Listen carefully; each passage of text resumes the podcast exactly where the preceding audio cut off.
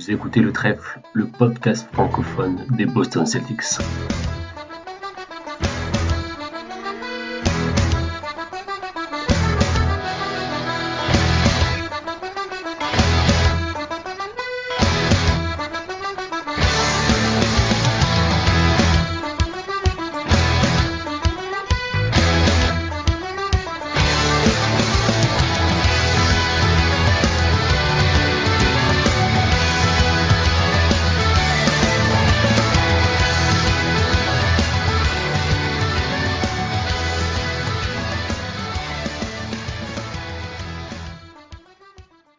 Bonjour à toutes et à tous et bienvenue sur Le Trèfle, votre nouveau podcast dédié aux Boston Celtics. Euh, je m'appelle Tito Cronier, je suis journaliste et scout amateur pour le média Café Crème Sport et pour lequel j'évalue notamment des, prospects universitaires en vue de la draft NBA. Je suis évidemment un grand fan des Celtics et vous m'avez peut-être déjà entendu sur des podcasts, euh, notamment The Green Room, le podcast que j'ai fait lorsque je travaillais encore pour le compte Celtics France. Et j'ai donc aujourd'hui le plaisir de vous présenter notre nouveau projet, le Trèfle, donc un podcast, comme je disais, dédié aux, Boston Celtics. Euh, alors pour vous le présenter rapidement, l'idée, ça va être de, faire des émissions mensuelles, voire bimensuelles, où on reviendra sur l'analyse des matchs des Celtics, l'actualité, euh, la preview des matchs à venir, etc. Euh, il y aura d'autres épisodes hors série, si je puis dire, comme des, épisodes spécial draft, des focus sur des joueurs en particulier, des FAQ, d'autres petites surprises qu'on vous réserve pour la suite. Euh, ça, c'est le fonctionnement théorique pour la saison prochaine. Pour cette fin de saison, le fonctionnement sera un peu différent. Playoff oblige. Euh, vous n'aurez pas un épisode par mois, mais un épisode de review euh, à chaque fin de série et donc un épisode de preview pour la, série suivante. Voilà grosso modo pour le projet. évidemment, un tel projet serait impossible à réaliser tout seul et je me suis donc entouré de la crème de la crème de la Celtics Nation. c'est au total six fans inconditionnels des Celtics qui ont décidé de me rejoindre et donc aujourd'hui, pour m'accompagner sur cette review du, premier tour des playoffs, euh, ils sont trois, sont Cédric, Johan et Robin qui sont avec moi. Salut les gars, comment vous allez? Salut Titouan, ça va bien? Salut, ça va, super. Bonjour à tous, très bien. Nickel. Alors, euh, je vous propose de vous présenter rapidement et après on passera aux choses sérieuses. Je sais pas qui veut commencer. Euh. Cédric, je vois que tu as le micro ouvert. Vas-y, ouais. Donc du coup, Cédric, euh, euh, comment j'ai, euh, je me suis lancé sur Twitter avec Celtics Fans FR. Et donc j'ai rencontré Johan, je t'ai rencontré Titouan, j'ai rencontré Robin, parce qu'on est tous fans de la même équipe. Et du coup, c'est vrai qu'à force de, de, discuter entre nous, c'est une idée qu'on a trouvée intéressante de monter ce podcast ensemble, parce que ça nous permet d'avoir de la flexibilité et de, d'offrir un, un, produit de qualité. Donc très content de faire partir de cette aventure-là. quoi. Ça marche. Euh, Johan? Ouais, salut à tous. Ben, euh, euh, moi, je suis un fan assez récent de la NBA et j'ai tout de suite accroché avec l'équipe des Celtics. Et pareil, en, allant sur Twitter et en, discutant un petit peu petit à petit, en suivant des comptes que je trouvais intéressants, ben, on, on s'est créé des contacts. Donc, j'interviens un petit peu chez, chez Cédric, enfin j'interviens pas mal maintenant chez, chez Cédric sur celticsfans.fr, euh, celticsfansfr. Et, euh, et voilà. Ça marche. Robin? Eh ben, du coup, bah, moi, c'est Robin. Euh, j'ai 30 ans. Ça fait à peu près 7 ans maintenant que j'ai le sang vert. Euh, petite particularité, c'est que j'ai jamais joué au basket de ma vie. Euh, et en fait, c'est juste une passion que j'ai découvert voilà, il y a 7 ans, dans laquelle je me suis plongé. Euh, en écoutant bah voilà du podcast euh, à foison, des reviews de matchs euh, il y a des années en arrière, etc. Moi, je suis free agent, j'ai pas de compte, je fais partie de rien du tout. Et, et du coup, c'est un plaisir de rejoindre l'équipe pour ce projet qui me semble bien sympathique et, j'espère que ça vous plaira, tout simplement. Parfait, parfait. Bah, merci. Je vous propose de, du, coup, on va passer aux, choses sérieuses. Alors, avant de rentrer dans le vif du sujet, je pense qu'il faut faire une petite remise dans le contexte. Euh, les Celtics qui font un début de saison assez assez mauvais, on peut le dire. Euh, puis euh, la, grâce de Dieu, les vœux exaucés du Nouvel An, on sait pas ce qui s'est passé, mais les, Celtics qui finissent deuxième de la conférence grâce à une défense élite, la, la, meilleure de la ligue et d'assez loin. à l'inverse, on a des Nets qui commencent plutôt fort la saison et qui dégringolent par la suite, notamment à cause des blessures de Kevin Durant, James Harden, Kyrie Irving aussi, qui a son qui joue très peu de matchs avec son histoire de vaccin. Et donc les Nets finissent septième. Et les gars, donc je vais vous lancer sur, sur cette première question. Euh, les Celtics sont deuxième, ils affrontent les Nets septième, et pourtant on a la sensation que les Celtics ne sont pas archi favoris. On s'attend à une série qui peut aller en 6 voire en 7 matchs, et où il est tout à fait possible que les Nets éliminent les, Celtics malgré la différence au classement. Euh, quel était votre sentiment avant le, début de la série? Je ne sais pas qui, qui veut se lancer en premier. Bah, C'était euh, exact, exactement ça. En fait, il y avait un sentiment de. Euh, ça aurait été le classement inverse. Les Nets auraient été euh, deuxième et les Celtics septième. Ça aurait pas choqué personne au début par rapport au, début de saison. Quoi. Après, la saison a fait ce que ça a donné, mais il y avait toujours cette crainte de bah ouais, c'est quand même les Nets, c'est quand même un effectif riche, c'est quand même Kyrie et Kevin Durant en face. Donc euh, à tout moment, ils peuvent faire des matchs de folie, ils peuvent, euh, ils peuvent prendre feu et du coup mettre, à mal notre équipe malgré euh, nos, certitudes qu'on avait depuis donc depuis le début de l'année 2022. Quoi. Donc c'était litigieux. Moi, au départ, j'étais parti plus pour un 4-3. Je voyais vraiment une série longue. Après, avec la hype des, vraiment des derniers mois, le deep de Marcus et tout, on dirait qu'elle peut-être 4-2, quoi, tu vois, mais, mais à aucun moment j'aurais imaginé avant le, lancement de la série, personne s'imaginait une série telle, qu'elle s'est déroulée, en fait. Bah, je, pense que celui qui se l'imaginait le plus dans l'équipe, le plus hype, c'était Johan. Donc, euh, Johan, je vais te donner la parole. Toi, t'étais comment? Je sais qu'en off, tu nous disais que toi, euh, les Nets, euh, même pas peur, quoi. Non, non, non, c'est un peu exagéré. Euh, moi, moi, j'étais, euh, ouais, on va dire que avant la fin de saison, je faisais un peu des petits calculs. Je me disais, ouais, ce serait quand même sympa d'éviter les Nets. Cette deuxième place me faisait très peur, euh, notamment euh, bah, parce que Rob était pas là, même si c'est pas forcément l'équipe contre laquelle euh, il allait le plus nous manquer, mais mais pour la défense globale, voilà, je pense qu'il faut être inconscient pour partir complètement serein quand tu as euh, Kevin Durant et, Kyrie Irving en face de toi. Euh, mais j'étais, on va dire, euh, prudemment confiant. Voilà. Je, moi, j'avais misé sur un 4-2. je pensais que je pensais que Smart allait s'occuper de Kyrie et que, et que Tatum allait s'occuper de Durant. je les voyais bien les limiter parce que je pensais que les verrouiller c'était pas possible. Euh, maintenant, voilà, comme, euh, comme Cédric, euh, jamais de la vie je me serais imaginé un, sweep. Mais ouais, moi je voyais ça en me disant les Nets vont certainement beaucoup scorer, sachant que leur, que leur défense est loin d'être leur point fort. il nous suffira de scorer plus et, je pensais que c'était faisable. Mais ouais, 4-0, jamais. Quoi.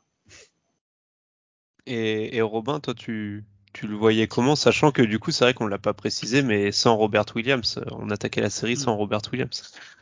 Moi, j'étais très méfiant. Euh, la dynamique était bonne, ok. Il n'y avait pas de souci là-dessus, sur nous, nos certitudes, etc. Par contre, malgré tout, on avait quelques points qu'on ne connaissait pas. Euh, et on sait aussi que les playoffs, c'est le rendez-vous des superstars. Et je connais pas une seule personne du, qui côtoie un petit peu le basket en ce moment qui ne mettait pas Kevin Durant meilleur joueur de la série sur une preview de cette série-là. Donc euh, donc du coup, plus éventuellement, pourquoi pas en fonction de l'état de, de Kyrie ou de ses performances, qui aurait très bien pu être aussi le deuxième meilleur joueur de la série. J'aurais tout à fait pu l'entendre. Euh, donc il y avait vraiment le potentiel en plus de nous mettre en difficulté. Euh, sur même parce que c'est des gens qui malgré une bonne défense étaient capables tout simplement de nous scorer dessus. Hein. Euh, tu rajoutais à ça la blessure de Robert Williams, tu rajoutais à ça les premiers playoffs du Doka, qui était aussi quelque chose qu'on ne connaissait pas du tout. Euh, je nous donnais gagnant euh, en 7, mais vraiment grâce à un collectif et une rigueur bah, qu'on avait affiché en 2022. Mais si on m'annonçait le 50-50 ou des Nets un petit peu favoris, je j'annonçais pas non plus un scandale quoi. Enfin, ça me paraissait légitime de penser que c'était une série qui était très serrée. Donc, au final, assez, assez confiant dans le sens où tous les quatre, on les mettait quand même gagnants, les Celtics, euh, même si du coup, on, pensait que ce serait beaucoup plus accroché que ça. Alors, les matchs eux-mêmes en soi étaient quand même accrochés. Euh, il n'y a eu aucun blowout. Euh, mais c'est vrai que je pense que peu de gens s'attendaient à un 4-0 des Celtics. Et surtout, et je pense qu'on bah, on va y venir. surtout un KD complètement éteint par la, défense de Boston. Alors bon, un KD éteint, ça marque quand même 25 points par match, hein, mais mais voilà, avec les pourcentages et la difficulté à laquelle on n'y attendait pas. Et justement, selon vous, comment les, Celtics sont-ils parvenus justement à, à, sweeper une équipe qui était quand même classée dans le top 3, top 4 des équipes favorites pour le titre au début de saison? Donc je sais pas pour vous, quelle a été la, clé de la série? C'est qu'est-ce qui a fait qu'on a réussi à, à, sweeper euh, une équipe favorite? Je sais pas qui veut se lancer. Vas-y Robin. Euh, alors moi, il y a une chose déjà, c'est que à partir du moment où on a vu la saison des Nets, je les mettais plus candidats au titre, moi personnellement. C'est-à-dire que dans mes tiers d'équipe, euh, autant en début d'année, clairement, c'était un candidat au titre me concernant. Euh, autant vu comment s'est passé leur saison, les problématiques qu'ils ont eu à l'intérieur de l'effectif, Kairi Capage, etc., je les avais juste descendus d'un tiers comme très bonne équipe, mais je les voyais plus en contender absolu comme j'ai pu les, les voir en début de saison. Donc une équipe dangereuse, mais pas forcément candidat. Moi, me concernant, ce qui a vraiment bien marché chez nous et ce qui m'a impressionné, c'est notre secteur intérieur. Je les ai trouvés très très solides dans malgré l'absence de Robert Williams, en plus c'était vraiment euh, bah, une crainte qu'on avait et, et Monsieur Brown en avait parlé euh, justement. Euh, en fait, je trouve qu'on a on a eu des intérieurs qui ont fait un boulot énorme dans absolument tous les aspects défensifs qu'ils pouvaient avoir, c'est-à-dire leur couper l'accès au cercle parce qu'ils ont tenté énormément de tirs difficiles et de mid-range, arriver à tenir certaines ISO parfois au large, euh, face à des joueurs qui quand même ont la capacité d'effacer en un contre un en, temps normal et la justesse des aides qui a été de très haut niveau toute la série en fait. Moi c'est vraiment ce secteur qui m'a impressionné malgré les, les absences qu'on a eues et le peu de temps qu'on a eu pour s'ajuster parce que la blessure de Robert Williams elle est arrivée quand même assez, assez tard dans la saison. On n'a pas eu tant de matchs de saison régulière, je sais pas, on en a eu une dizaine je crois peut-être. Sans, sans Robert Williams? C'est ça. Euh, j'aurais même dit moins moi. Ouais, et avec certaines en plus qui étaient avec certaines qui étaient pas folichonnes, on n'avait pas très bien défendu le pick and roll ou on jouait pas très bien le drop sur certains trucs. Et, et là vraiment sur cette série, je les ai trouvés euh, très très très solides. Alors je vais je vais vous retrouver ça rapidement euh, parce qu'il me semble qu'il y a 7 8 non? Ouais, je pense qu'il y en a moins de 10. Je, suis même pas sûr, hein. peut-être même moins que ça. Il y en a 7. Mais c'est vrai. Il y en a 7 ah, exactement. C'était très court. Hein. Ouais.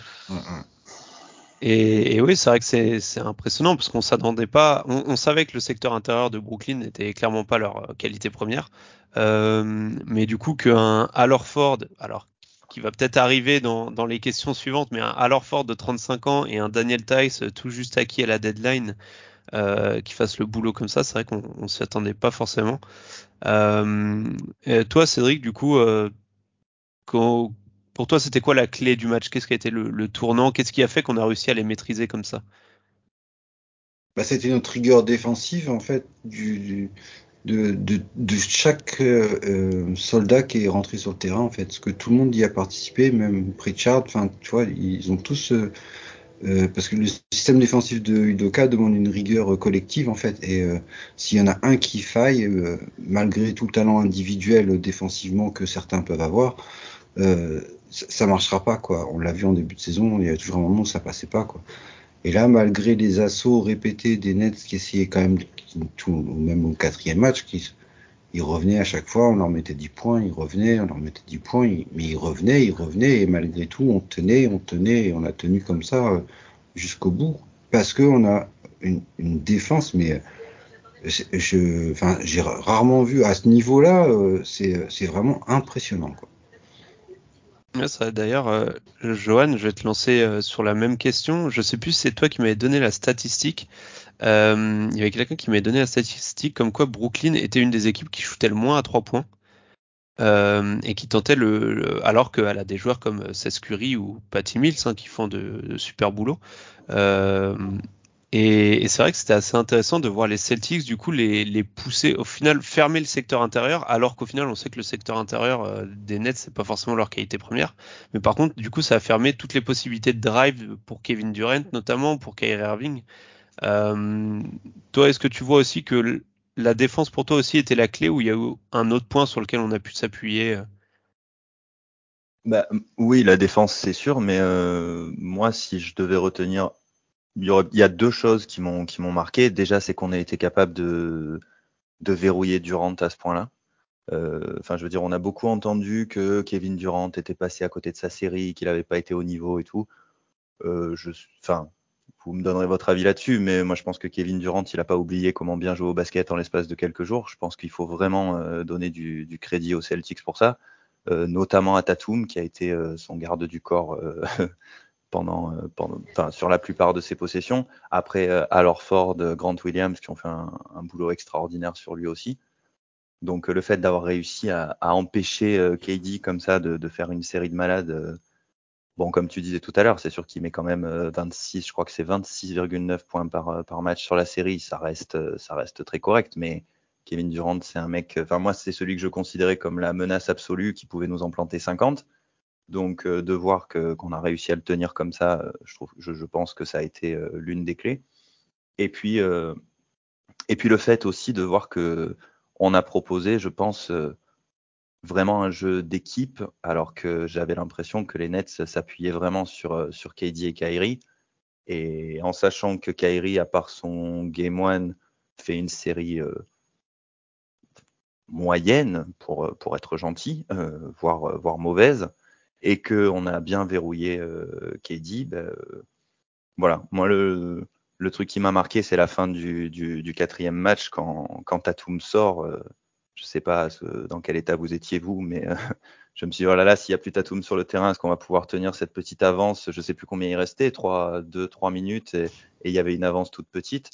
Euh, on, a montré que notre équipe euh, tient, quoi, sans Tatum. alors, je dis pas qu'on aurait fait la même série sans Tatum, mais, mais voilà, je pense que leurs individualités face à notre équipe, ça a été, ça a été l'une des clés. Et, et, surtout le fait de, de limiter Durant. Et du coup, tu me tends un peu la perche tu as dit que c'était surprenant de, de voir euh, une équipe réussir à, cadenasser comme ça KD. Euh, justement, c'est quoi votre euh, la chose vraiment qui vous a le plus étonné, le plus surpris, quelque chose qui est arrivé ou qui n'est pas arrivé, euh, à laquelle vraiment vous vous attendiez pas du tout euh, sur cette série? Cédric, si tu veux te lancer.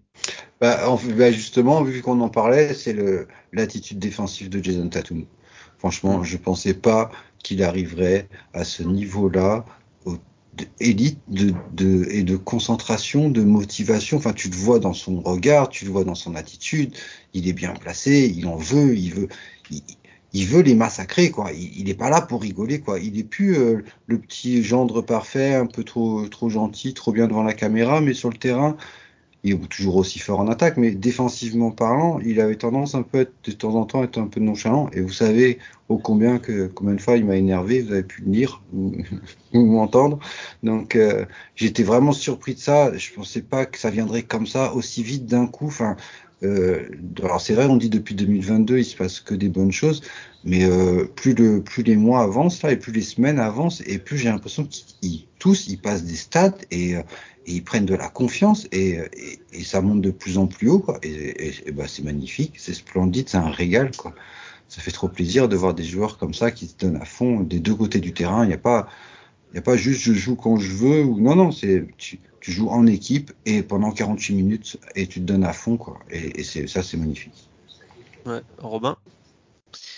Euh, moi me concernant en fait ça a été surtout l'angle d'attaque des l'angle d'attaque comme les Celtics ont pris la série et pour ça euh, euh, va falloir parler un petit peu euh, du Doka moi qui m'a surpris. Euh, en fait d'habitude quand on n'est pas censé avoir le meilleur joueur d'une série, on se dit souvent euh, bon bah lui il va nous en mettre 40 et on va museler les autres. Tu vois? Et ça part souvent sur un acquis où on se dit bon bah écoute lui on sait qu'on pourra pas l'arrêter et en fait, euh, avant la série, il y, a y a notre coach qui a dit, euh, bah nous on a peur de personne, euh, on va travailler, on les attend, on est deuxième side, on va pas faire de calcul, etc., etc. Et en fait, le plan qui a été mis en place a été pour casser la tronche des stars d'en face, clairement. C'est-à-dire qu'il a abordé le truc, non pas en victime, mais en vrai, en vrai side 2 en fait. Et je trouve que pour un coach rookie, je m'attendais pas à une à quelque chose d'aussi d'aussi affirmé comme ça, surtout vu l'étendue du problème qui s'annonçait.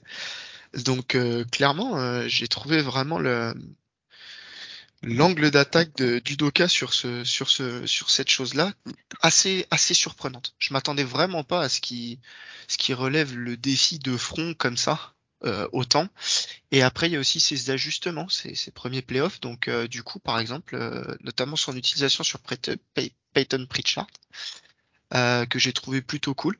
on a vu à un moment donné que White était par exemple pas bien dans le game 2 ou le game 3. Pas grave, Peyton il joue un peu plus.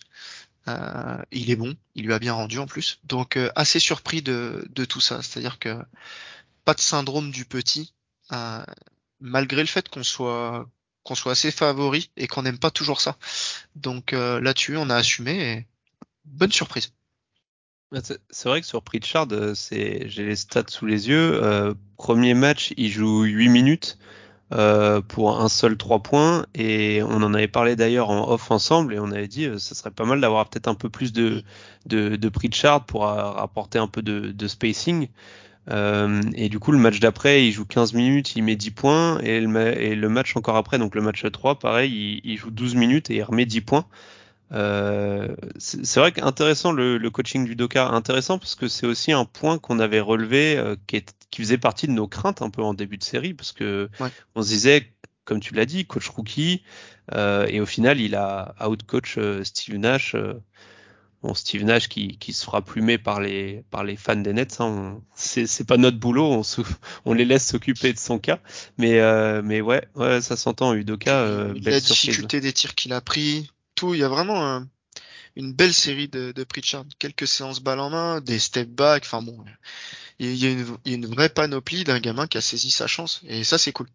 Et pour confirmer les, propos que tu disais sur Udoka, sur le mindset avec lequel il a approché la série, d'ailleurs, il y a, je sais pas si vous avez vu, il y a une déclat qui est sortie aujourd'hui, euh, comme quoi, il, en gros, lui, il a approché le truc en disant, euh, on est une équipe de basket, on n'est pas des, on fait pas de l'athlétisme, on fuit personne. Euh, donc euh, c'est intéressant de, de, voir un coach rookie comme ça arriver avec le mindset de, en gros, on a peur de personne. Donc, euh, donc ouais, vraiment intéressant. Euh, Johan, pour toi, c'était quoi du coup ta, ta surprise? Moi, ma surprise, c'est Kyrie, parce que parce que je le craignais beaucoup. Euh, parce que avec le passé qu'on a avec lui, j'avais peur qu'il nous défonce en fait. Euh, je, je, voyais vraiment un, un Kyrie game euh, tous les soirs. Et voilà. Et donc ça ne s'est pas du tout passé comme ça. il fait un très bon premier match. Il fait un game 4 qui est bon aussi. Mais derrière, j'avais noté, dans le game 2, il met, il rentre 4 shoots sur 13, 0 sur 1 à 3 points. Dans le game 3, il rentre 6 shoots sur 17, 0 sur 7 à 3 points. Donc, euh, je peux. Bon, alors, j'avais toute confiance en Marcus Smart pour, euh, pour s'occuper de Kyrie et pour, euh, et pour le limiter au maximum. Mais qui passe à côté comme ça et, que, et que ça se passe comme ça s'est passé, enfin voilà, jamais j'aurais pu penser un truc pareil. Donc ouais, le, truc qui m'a surpris sur cette série, c'est que Kyrie nous fasse pas plus mal. Euh, ça me convient très bien, hein, mais, euh, mais, euh, mais ouais, je, m'attendais vraiment à, ce qu'on morfle de sa part et, ça n'a pas été le cas. Pour la petite stat folle d'ailleurs, Kyrie Irving a fait plus de doigts d'honneur aux Celtics qu'il a gagné de matchs hein, sur la série. Donc voilà, ça c'est pour la petite stat inutile. Oh. Elle est pas mal celle-là. Euh, moi, dans les surprises, j'en avais deux que vous avez pas dit. Je pensais vraiment que vous alliez les dire, euh, mais du coup, je vais les garder parce que je ah. pense qu'elles seront citées pour euh, dans les coups de cœur. c'est deux joueurs des Celtics, un assez ancien et un petit jeune à l'intérieur qui sort du banc, qui se débrouille pas trop mal. On en parlera dans les coups de cœur, je pense. je voulais revenir un peu sur sur Udoka. on en a déjà parlé un peu avec Robin et je voulais avoir vos avis, notamment Johan et Cédric. Est-ce que on doit pas faire un, un mea culpa sur Udoka parce que il s'est quand même pas mal fait lyncher, euh, notamment en début de saison. Euh, ou est-ce que finalement c'est juste l'adversité qui était pas à la hauteur? Est-ce que on n'a pas surestimé les Nets? Ou, est-ce qu'il faut vraiment rendre du crédit à, Udoka? Euh, je sais pas qui veut se lancer là-dessus. Ah non, le, crédit à rendre à, à complètement. Euh, après, euh, alors c'est vrai que la commune a lynché pas mal, mais euh, faut pas oublier qu'il y avait, il y a eu pendant euh, jusqu'à janvier, il y a eu un effectif euh, qui était tout le temps chamboulé. Enfin, il, et il y avait quand même beaucoup de choses à mettre en place, de, de retard à rattraper et de nouveaux systèmes défensifs à, mettre en place qui demandent une exigence euh, particulière, quoi. Donc euh, euh, et en même temps, c'est vrai qu'en tant que fan, on se rendait pas compte du travail qu'il effectuait. En fait, on, avait l'impression qu'il qu faisait rien ou qu'il se passait rien, qu'il y avait rien. Enfin, on voyait pas où ça allait. On n'avait pas de d'indice quoi. Et, et c'est arrivé d'un coup en fait d'une explosion. Enfin, le, le, fait qu'il ait pu avoir enfin son 5 titulaire là, qu'il ait pu enchaîner euh, 20-30 matchs avec les mêmes gars, bah, on a, pu, on a vu tout de suite la différence. Plus après les trades, du coup, il a pu avoir un effectif qui était plus adapté aussi, parce que quand tu as Schroeder et Canter dans ton effectif, c'est pas pareil que quand tu as White et Tace. Niveau intelligence de jeu, j'ai rien contre les joueurs NBA, mais bon, voilà, c'était une différence quand même sur ces quatre-là.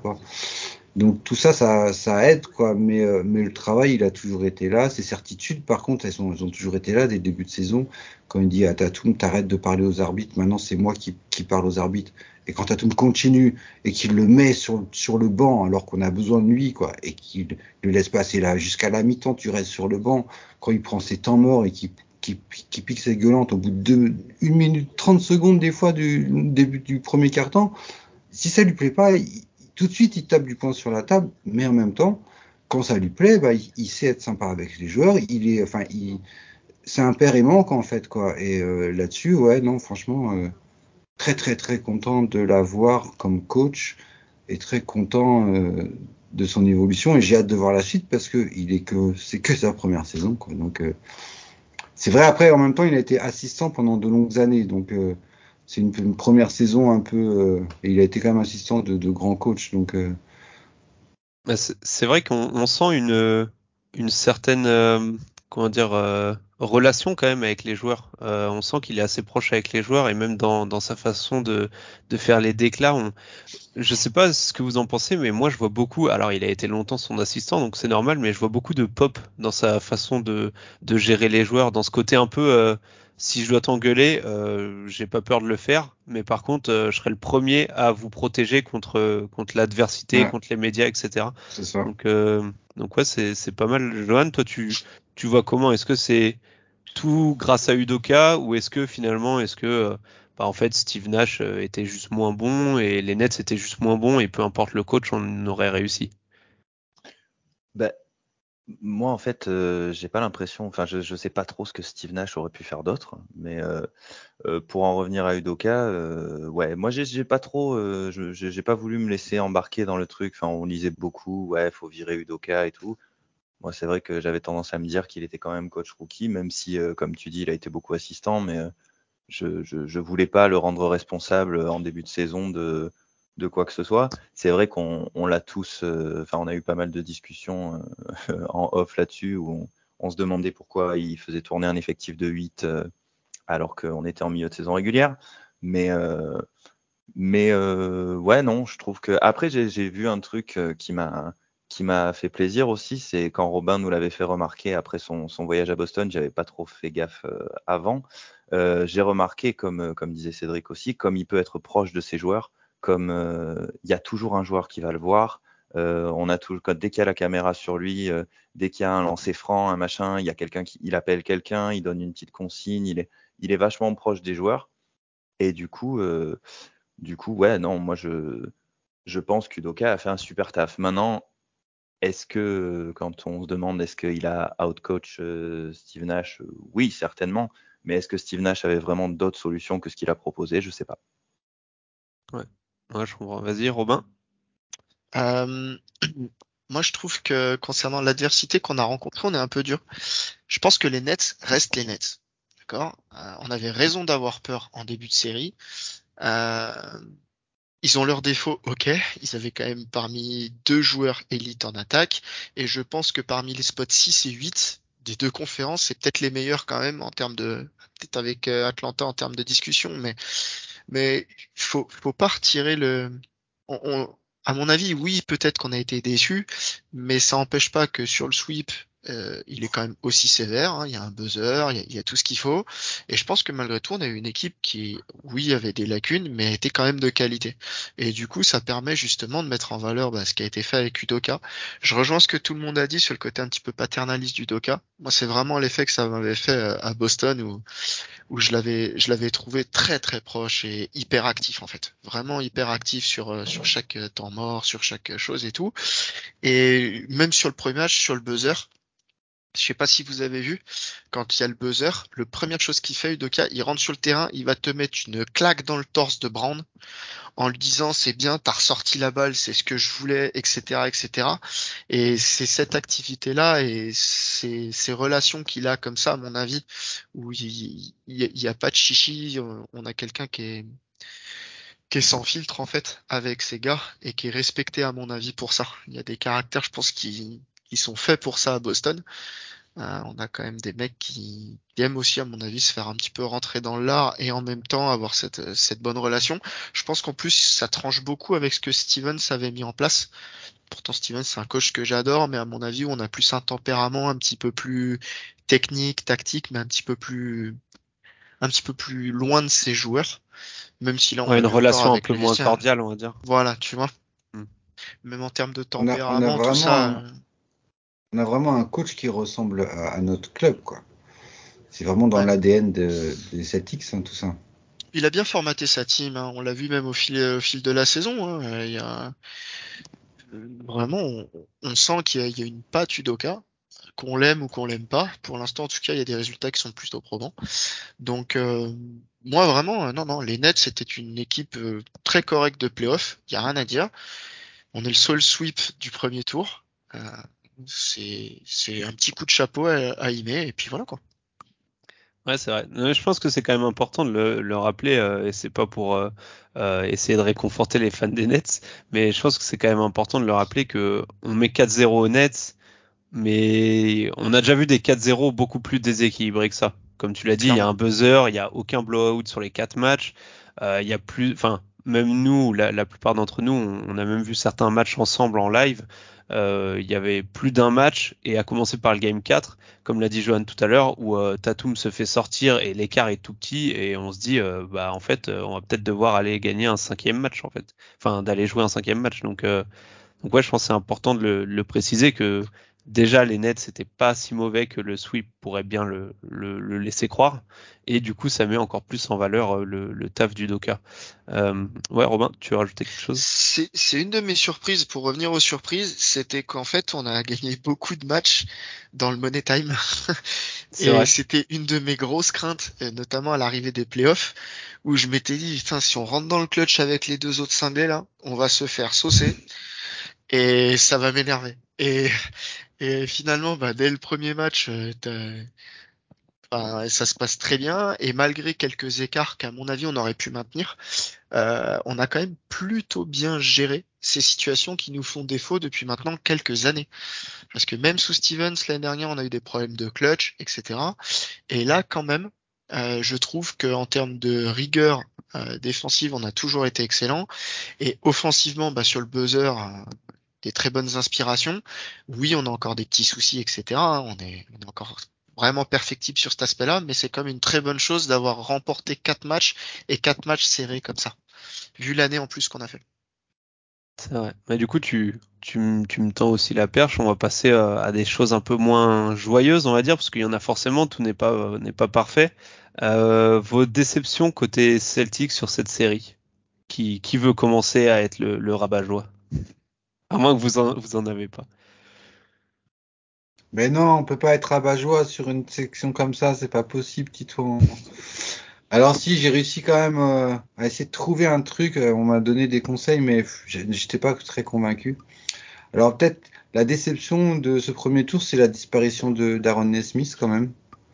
Euh, on ne sait pas si est-ce qu'il on, l'a vu sur le bord du terrain, est-ce qu'il joue encore au basket? On n'a aucune nouvelle, on n'a aucun commentaire, on ne sait pas pourquoi il joue pas. Donc euh, c'est un peu une déception. J'espère vraiment pour lui qu'il nous fera une très belle troisième année euh, de rookie, de professionnel NBA comme il l'a fait Grant Williams cette année, quoi. Mais pour l'instant, c'est son absence en fait qui un petit point noir, quoi, mais en même temps, on n'a pas vraiment besoin non plus. Hein, mais, ah, c'est ça, c'est qu'après c'est compliqué. C'est un joueur qui était déjà pas dans la rotation en saison régulière. C'est compliqué de le faire rentrer direct euh, et surtout comme tu l'as dit, euh, direct le faire rentrer en playoff. Alors qu'en plus on n'en avait pas spécialement besoin parce que tous les joueurs qui rentraient dans la rotation euh, faisaient plus ou moins le taf. Donc ça aurait pas été un cadeau. Hein. Bah pour lui, ouais, je sais. Après, on sait que, on l'a dit, la patte Udoka, c'est être des chiens en défense, rien lâcher. Pour le coup, ça, je pense qu'on aurait pu compter sur lui. Euh, pour mettre de l'intensité euh, défensive. Euh, voilà. Après, on, ça a l'air d'être un joueur qui, est un peu en crise de confiance. le mettre dans une série comme ça de playoffs serrés avec toute la tension qu'il y a autour, Kyrie, KD, les Nets, tout ça. Je sais pas si ça l'aurait vraiment aidé. Ouais, Robin? Ouais, pour parler de rigueur. On a parlé de rigueur tout le long. S'il y avait un problème que Nesmith a, c'est que en fait sa débauche d'énergie est telle que des fois, bah, il est trop focus sur un truc et, il est plus lucide en fait.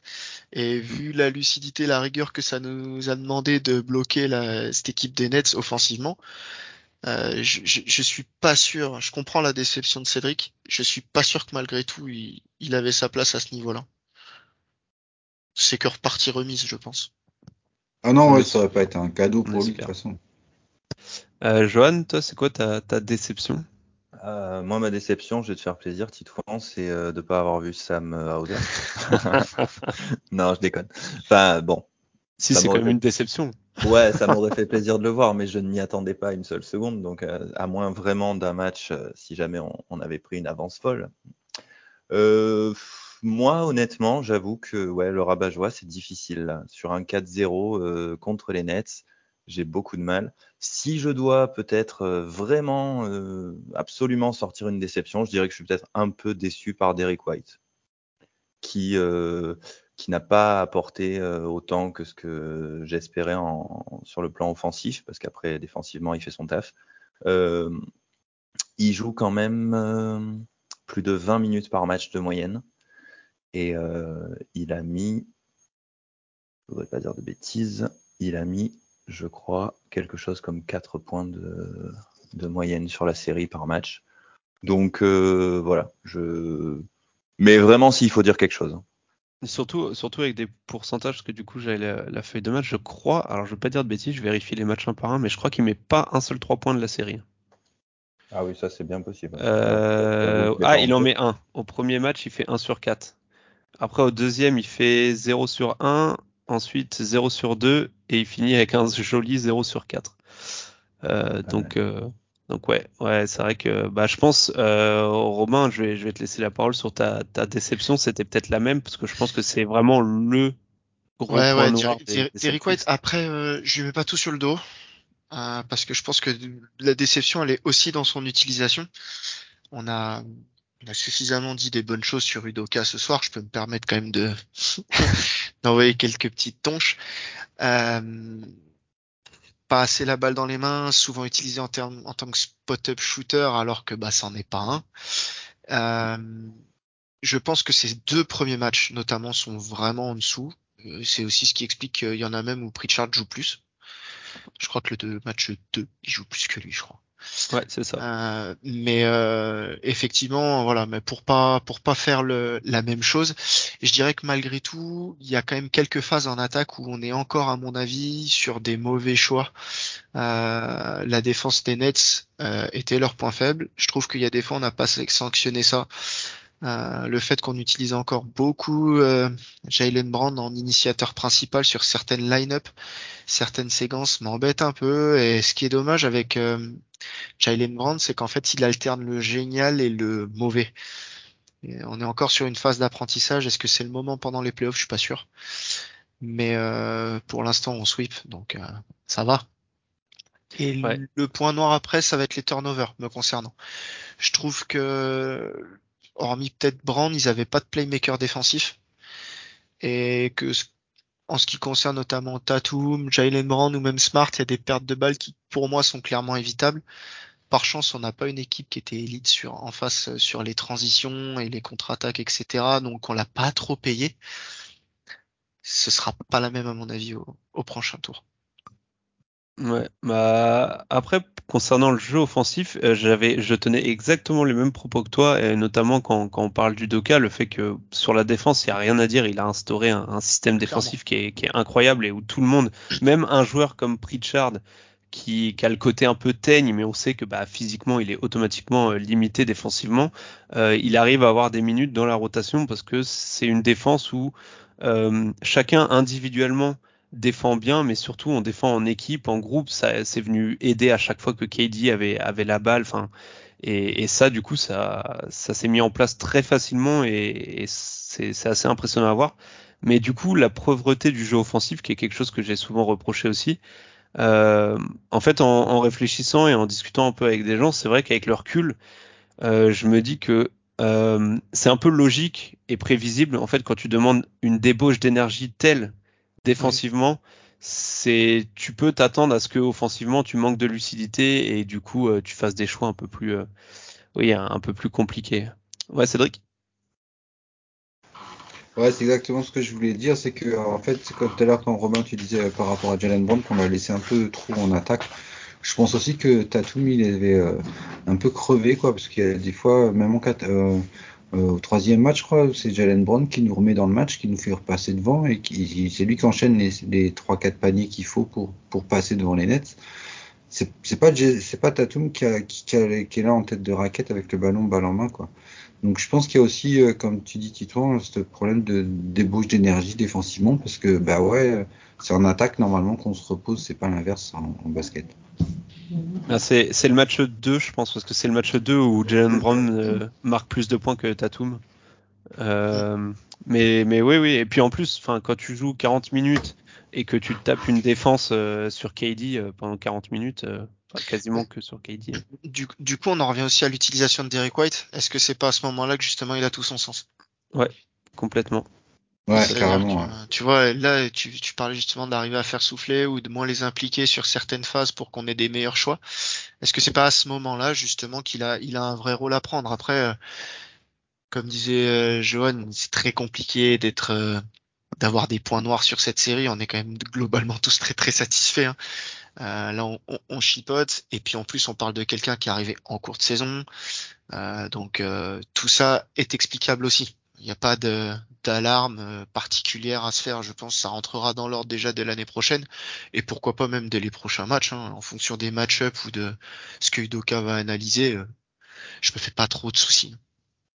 Oui, parce qu'après, on sait que en playoff, tu as l'adaptation d'un match à l'autre, mais tu as aussi l'adaptation d'une série à l'autre. Et là, en plus, avec le sweep, sachant que le Bucks Bulls est toujours pas fini à l'heure où on enregistre, euh, donc ça veut dire que il va, ils vont avoir le temps de faire de la vidéo et peut-être que Udoka va se dire bah White faut peut-être l'utiliser autrement. Euh, on va finir sur une bonne note du coup vu qu'on a un peu de mal à, à, à trouver des, des, mauvais points. On va essayer de trouver euh, des bons côtés. Euh, votre coup de cœur sur cette série. Euh, vas-y Johan, commence. Ouais, je, je, vais prendre la parole en premier parce que je pense que les, les autres, je vais leur laisser les, les, sujets qui leur sont chers. moi, j'ai un, un coup de, un, truc que j'ai trouvé extraordinaire, c'est bon le, le, buzzer beater en soi, c'est déjà quelque chose de très fort, mais c'est la passe de Marcus Smart en fait. Et, et c'est un coup de cœur qui du coup me permet de faire un coup de cœur global sur euh, sur euh, bah, sur la bonne moitié de la saison, sur la progression de, de dingue qu'a eu Marcus Smart. Euh, il était plutôt chaud à 3 points sur ce match-là, si je dis pas de bêtises. J'ai pas les stats sous les yeux, mais je crois qu'il doit être à 50%.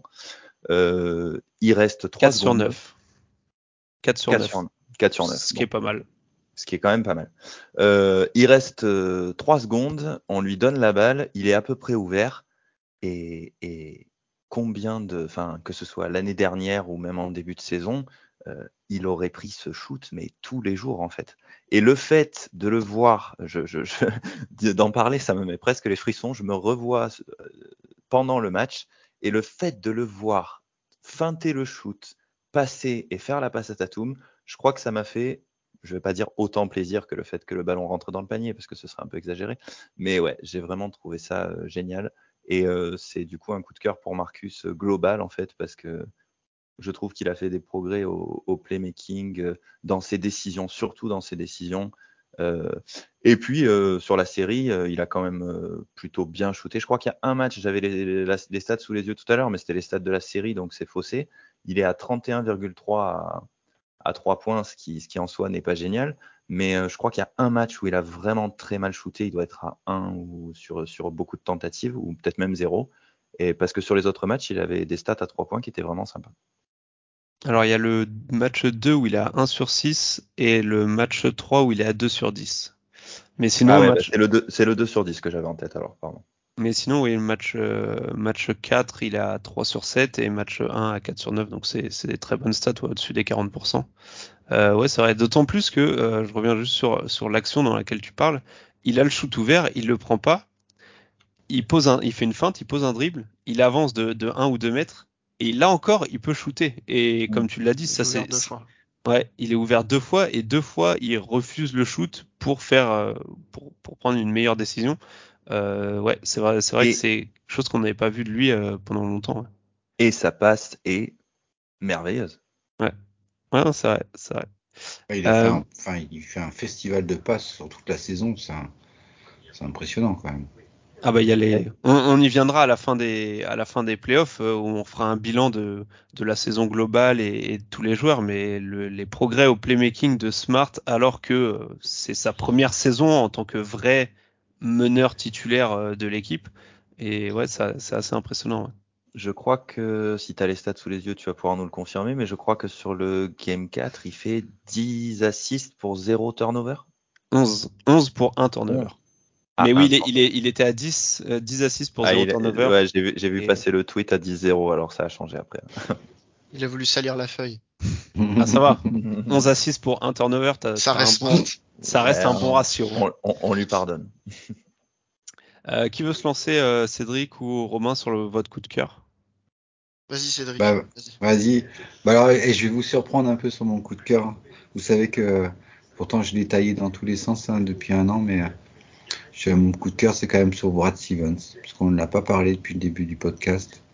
Et si on a un effectif, s'il a bien réussi à, redresser la barre, après avoir été coach, on lui laisse cet effectif-là avec tous les, problèmes qu'il y avait eu.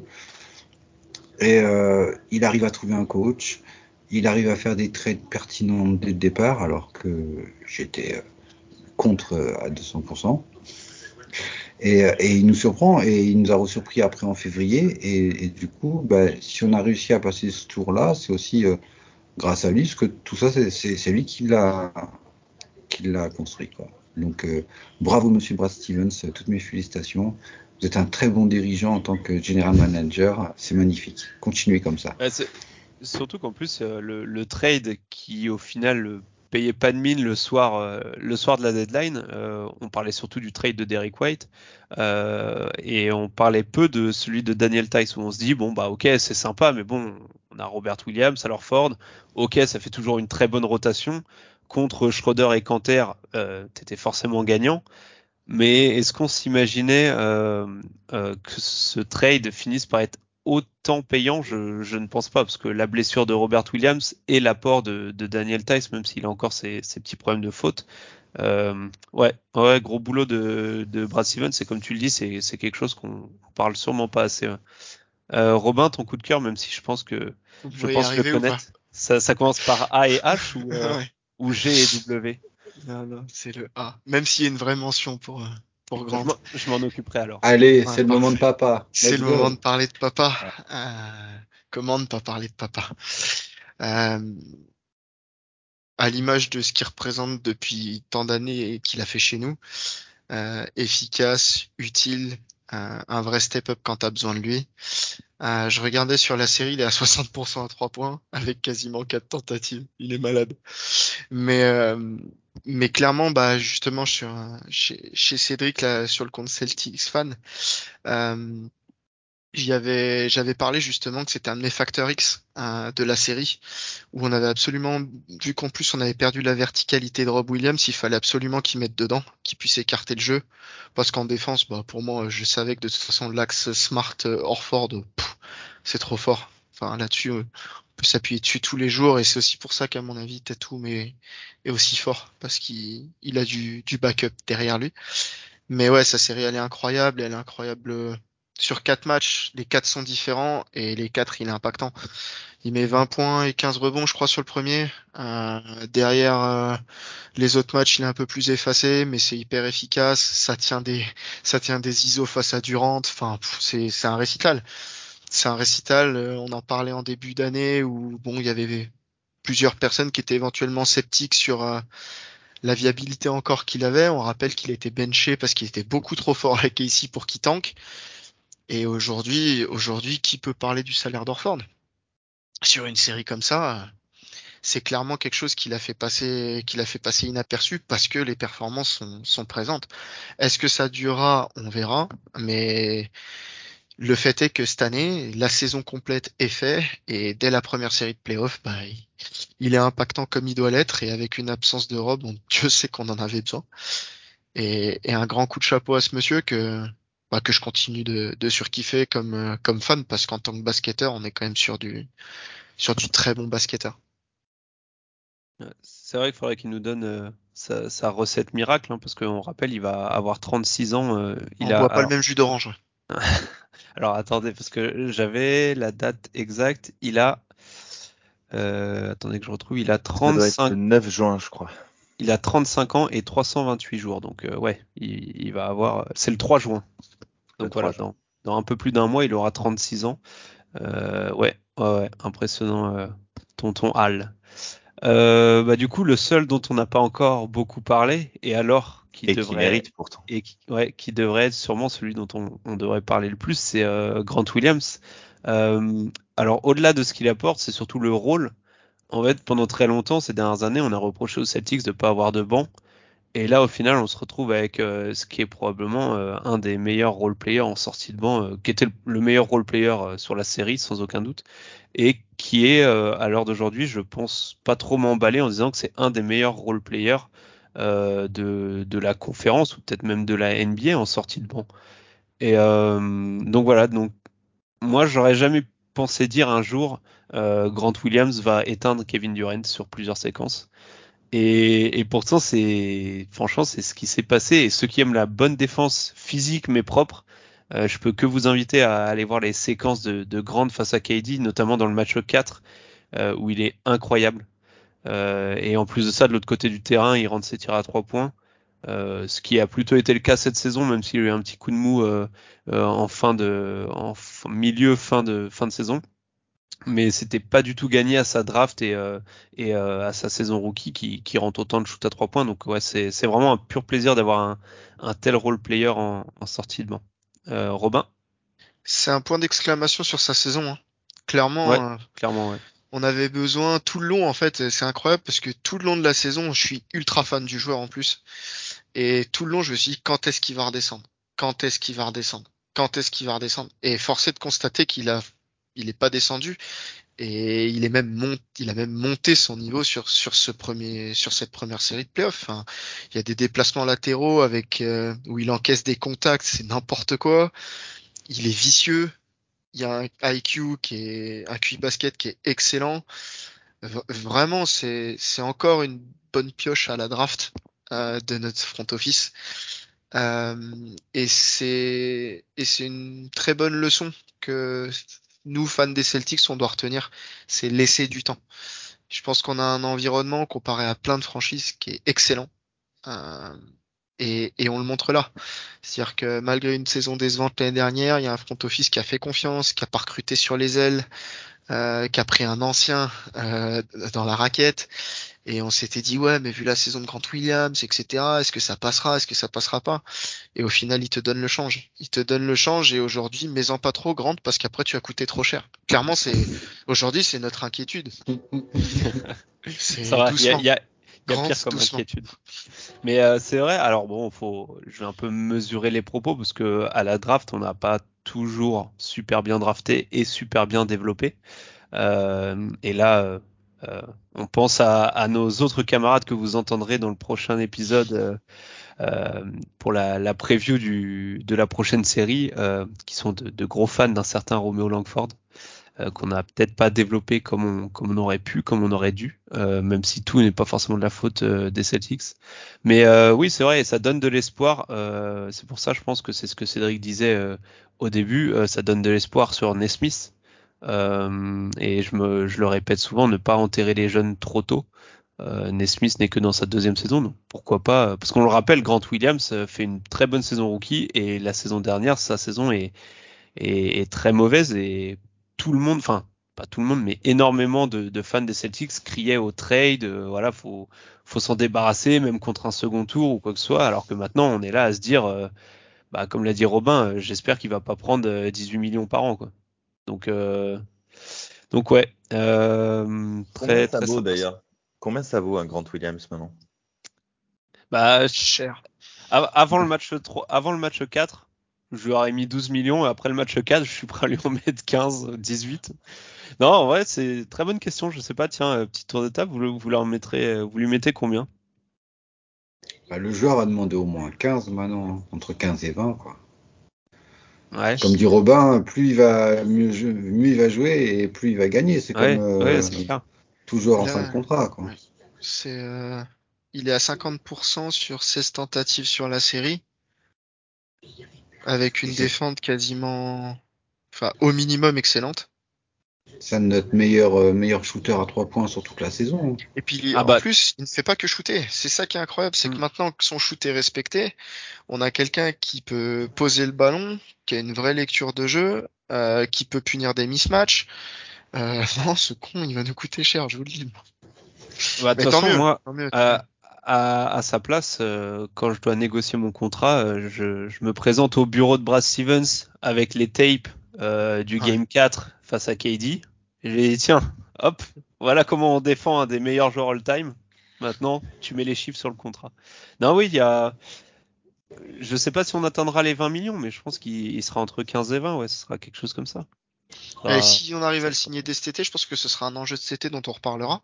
C'est qu'on peut le signer dès cet été, je crois. Ouais. Et, et je pense que je pense qu'il faut tabler dessus parce que à mon avis c'est en plus quelqu'un qui a une bonne éthique de travail. On voit il a perdu du poids. C'est quelqu'un qui est loin d'être bête qui est ah très bah. cérébral etc donc c'est quelqu'un à mon avis qui va qui va continuer à s'installer dans cette ligue. Et s'il y a un moment où il faut le verrouiller exactement comme on a fait avec Robert Williams hein, Cédric parlait du front office. Il y a une masterclass qui a été faite là. C'est incroyable. Et je pense qu'il faudra récidiver très rapidement le Bah ouais, fac de Tennessee, euh, qui, est, une fac réputée pour euh, sortir des, gros bosseurs, donc euh, ouais. Donc ouais, non, ça va être intéressant et ça on, en parlera en, off-season, mais à, la fin de la saison, ça va être intéressant de suivre le dossier, le dossier Grant Williams. les gars, est-ce que vous avez quelque chose à rajouter? Sinon, on, termine là-dessus. Eh ben, Bon courage pour euh, la présentation avec les, les trois autres qui manquent euh, à l'équipe pour la preview euh, contre, on sait pas, les Bucks ou les Bulls, les Bulls. Alors à l'heure où on enregistre, on, ouais, on sait, on sait pas encore. Après, pour tout vous dire, on enregistre le, le mercredi, donc peut-être que vu que le match des, des Bucks est cette nuit, peut-être qu'on aura la réponse demain matin. Euh, on, a, on, a, de bonnes chances de savoir demain matin. Quand On a une petite idée quand même, je pense. Oui, je pense qu'avant même le match, on a une petite idée. Un indice ah. Tzatziki. Avec, avec Lavine out en plus. Ça oui, va pas arranger Caruso aussi, je crois. Ouais, Caruso aussi. Ouais. Parfait les gars. Bah, merci, je pense qu'on a fait un, bon petit tour. Euh, pour les auditeurs, n'hésitez pas à partager, surtout à nous donner votre avis sur, euh, sur cette série façonnaise. Qu'est-ce que vous en avez pensé sur l'épisode, sur le projet de manière générale? Euh, Allez nous suivre sur Twitter, donc c'est at le trèfle underscore pod. sur toutes les plateformes d'écoute, donc Deezer, Spotify, Google Podcast, Apple Podcast et j'en passe. Euh, je vous dis à bientôt, puisqu'un second épisode, comme on l'a dit, va, va, suivre très rapidement pour faire la preview du, du, second tour des playoffs. Et vous y découvrirez notamment du coup les, les trois autres membres euh, du projet. Euh, merci de nous avoir écoutés jusqu'au bout et merci les gars. Salut. À bientôt. Ciao ciao. Ciao.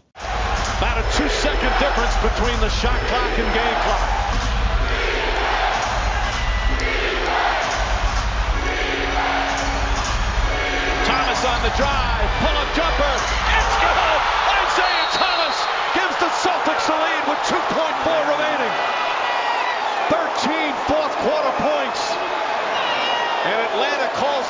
final timeout.